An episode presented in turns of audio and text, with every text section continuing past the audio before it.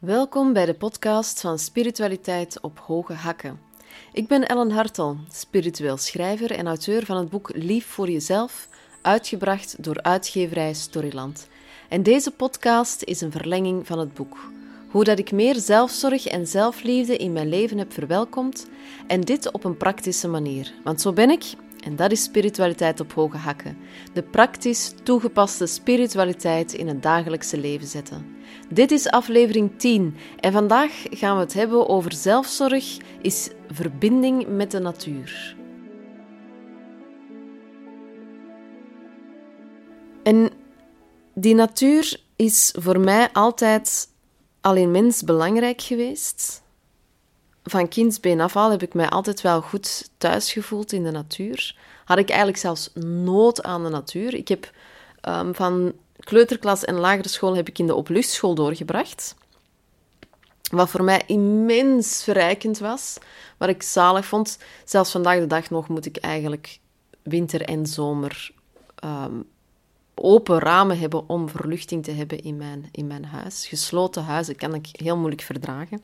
Dus de natuur is belangrijk voor mij.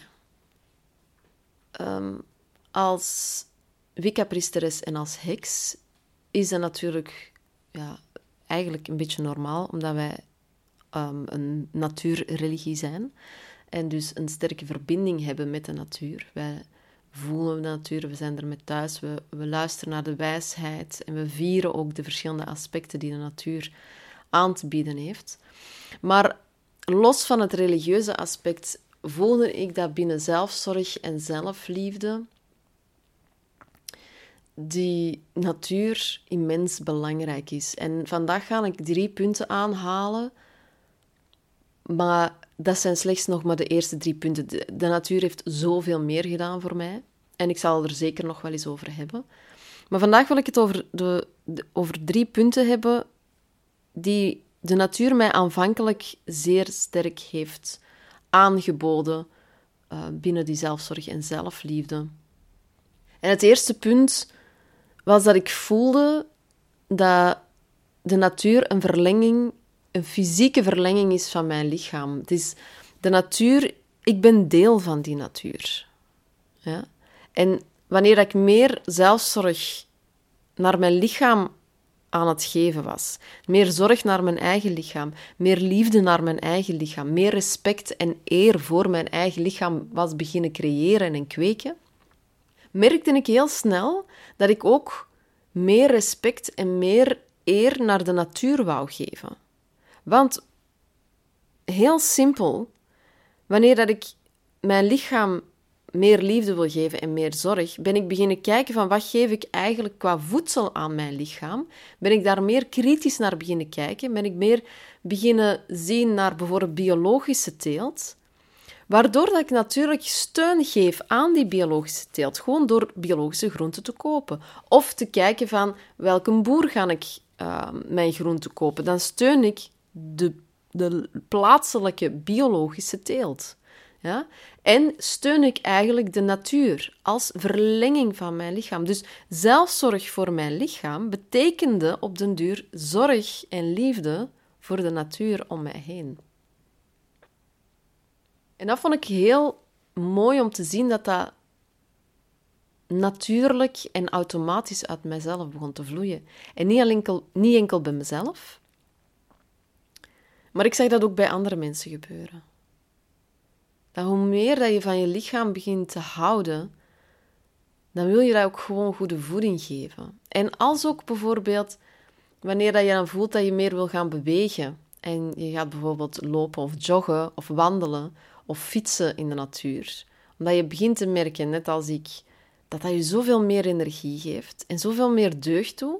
Ja, dan wil je ook die plekken van die natuur mooi behouden zien blijven. En wanneer dat er dan vervuiling is, begin je eigenlijk praktisch automatisch dat vuil op te ruimen. Dus je begint dan ook voor je lokale natuur zorg te dragen. En dan begin je niet enkel voor je eigen lichaam te detoxen, als het ware, maar ga je ook de natuur detoxen van vuiligheid dat er ligt. En begin je dat in doog te houden. En begin je ja, begin je zorg en liefde te hebben voor de natuur in jouw buurt. En dat is het eerste wat ik, wat ik zeer mooi vond. Dat, dat eigenlijk die zorg en liefde voor mijn eigen lichaam verlengd werd naar de natuur om mij heen. En dat die natuur mij sowieso wil steunen. Dat die mij verwelkomt. Dat die blij is dat ik voor biologische teelt kies. Want die groenten die zijn blij om mij te steunen en hun voeding en hun vitamine te geven. Ja, dus de natuur om mij heen wil dat ik slaag, wil dat ik nog meer zorg en liefde voor mezelf voel, omdat dat meteen ook liefde en zorg en, enzovoort is voor de natuur om mij heen en de wereld om mij heen. De natuur weet dat, die snapt dat al. Wij moeten daar nog even terug aan herinnerd worden. Dus dat is zo een heel mooie verbinding die ik tot stand zag komen. En als tweede punt voelde ik dan ook nog eens dat wanneer ik alleen in de natuur vertoefde en aan het wandelen was, de natuur kent geen oordeel. Als empaat heb ik wegens bepaalde omstandigheden in mijn leven als kind eh, ben ik bepaalde overlevingsstrategieën strategieën beginnen creëren, waaronder bijvoorbeeld het continu aanvoelen van de verwachtingen en de noden van anderen, zodanig dat ik mezelf kon wegcijferen en extreem kon aanpassen, zodat ze mij zouden aanvaarden en dat ik niet alleen zou komen te staan als kind. Nu, dat is natuurlijk bullshit. ik ben er ook stevig al een paar jaar aan aan het werken om dat om te keren en om mezelf duidelijk te maken dat die overlevingsstrategie niet meer nodig is. Maar dat is niet altijd zo simpel. Wanneer ik, wanneer ik onder andere mensen vertoef, dan moet ik zeer um, sterk daarop letten om het niet te doen en om mijn empathie op een gezonde, geschikte manier te gebruiken. Maar daarover meer in een andere podcast. Maar wanneer ik, voelde, wanneer ik dan in de natuur zat, op mezelf, alleen, aan het wandelen was of even gewoon op de grond aan het liggen was of aan het mediteren was, voelde ik dat ik ook op dat moment mijn empathie aan het gebruiken was, omdat dat constant aan het bewegen was voor te voelen in de omgeving, wat zijn de verwachtingen, wat zijn de noden, maar dat de natuur niks van mij verwacht. De natuur verwacht niks van mij. Dus ik zat daar en ik voelde rust tot mij komen. Want in de natuur moest ik eigenlijk enkel en alleen met mezelf bezig kunnen houden. Ik moest geen noden vervullen, geen wensen vervullen. Ik kon puur mezelf zijn. En de natuur verwachtte niks van mij. Die zei gewoon: wees welkom en zet u erbij. Net als een boom ook niet verwacht dat andere planten hem gaan helpen. Die hebben zo'n fantastisch, ongelooflijk intrinsiek systeem dat die niks verwachten, maar alles verwelkomen. Die verwelkomen de liefde, die verwelkomen de zorg, die verwelkomen het leven. En wanneer je die liefde voelt en vanuit die liefde handelt, handel je altijd juist. En dat is wat ik in die natuur voelde. Er was waren geen verwachtingen. Dus ik moest niks. In de natuur was dat de eerste plek waar ik voelde: ik moet hier niks doen. Ik mag gewoon zijn. En daarbij kwam dan ook nog eens: die hebben geen oordeel. Dus ik moest ook geen masker dragen. Ik moest mij ook niet anders voordoen dan dat ik eigenlijk authentiek ben. Dus die natuur was en is voor mij nog altijd de plek, zeker wanneer ik daar alleen naartoe ga, om gewoon te zijn, onbevooroordeeld en zonder verwachtingen. Ik mag daar gewoon gaan liggen en rusten. En dan is dat perfect. In liefde met mezelf en in liefde, liefdevolle verbinding met de natuur om mij heen. En ook dan steunt hij mij enorm. En dus voor, voor mij om bepaalde patronen te doorbreken en zeker om mij zelfs bewust te worden van bepaalde patronen, heeft de natuur mij ontzettend hard geholpen daarin. En als laatste wil ik het hebben vandaag over wat de natuur mij nog als derde heeft geholpen. Dat is dat tempo. En ik heb al een podcast gemaakt hè, over um, zelfzorg is je eigen tempo volgen. En het is vooral in de natuur dat ik heel sterk voelde van... Ik, ik kan hier... Dat, dat tempo ligt echt gewoon lager. En ik maakte dan, wegens dat onbevooroordeelde, wegens dat niks verwachten, kon ik gewoon veel gemakkelijker in mijn lichaam gaan zitten en mijn eigen tempo aanvoelen. En voelen van dat de natuur zelf ook een veel rustiger tempo heeft dan onze maatschappij en onze samenleving. En dus het is in de natuur dat ik het makkelijkste mijn eigen tempo kan aanvoelen en veel gemakkelijker in mijn eigen tempo kan gaan zitten. En dat is een van, dat, dat is een van de punten waarom dat ik echt wel aanraad om zoveel mogelijk tijd in de natuur te, te vertoeven en, en gewoon te zijn. En dat je niet bezig bent van, ja, maar ik moet gaan sporten, dus dat is de reden. Dat is goed, hè? Ga sporten, vooral in de natuur. Oeh, immens joy, joy. Maar wees ook gewoon eens in de natuur om te zijn. Wees eens, ga eens naar het park of naar het bos en maak verbinding. Morgen is gewoon eens bewust van de omgeving van het bos of van het park. Kijk eens naar die bomen.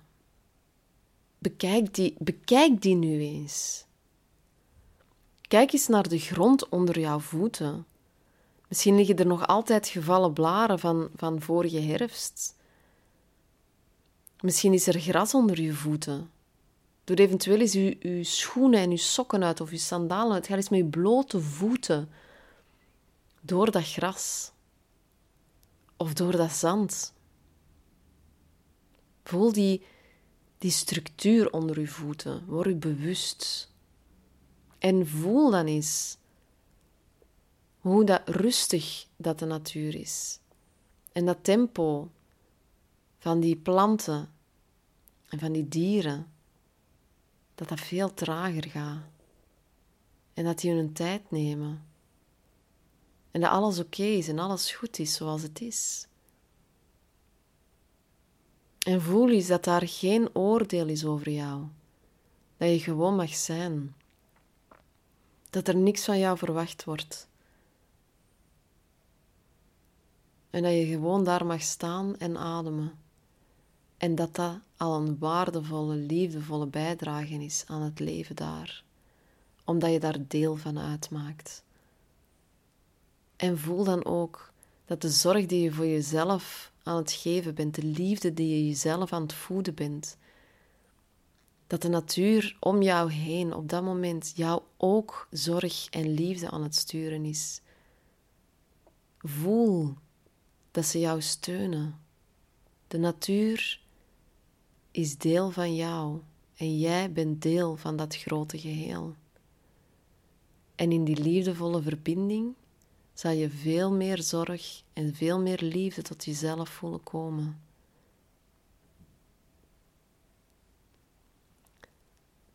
Dus dat is wat ik jullie vandaag wil meegeven. Wat die wonderlijke, magische natuur al aan mij heeft meegegeven. En dat zijn nog maar drie punten. En ik zou nog vele podcasts kunnen maken over de natuur. En die komen er zeker. Maar dit is wat ik jullie vandaag al wil meegeven. Ben je nieuwsgierig en curieus en wil je nog meer te weten komen over die zelfzorg, die zelfliefde enzovoort?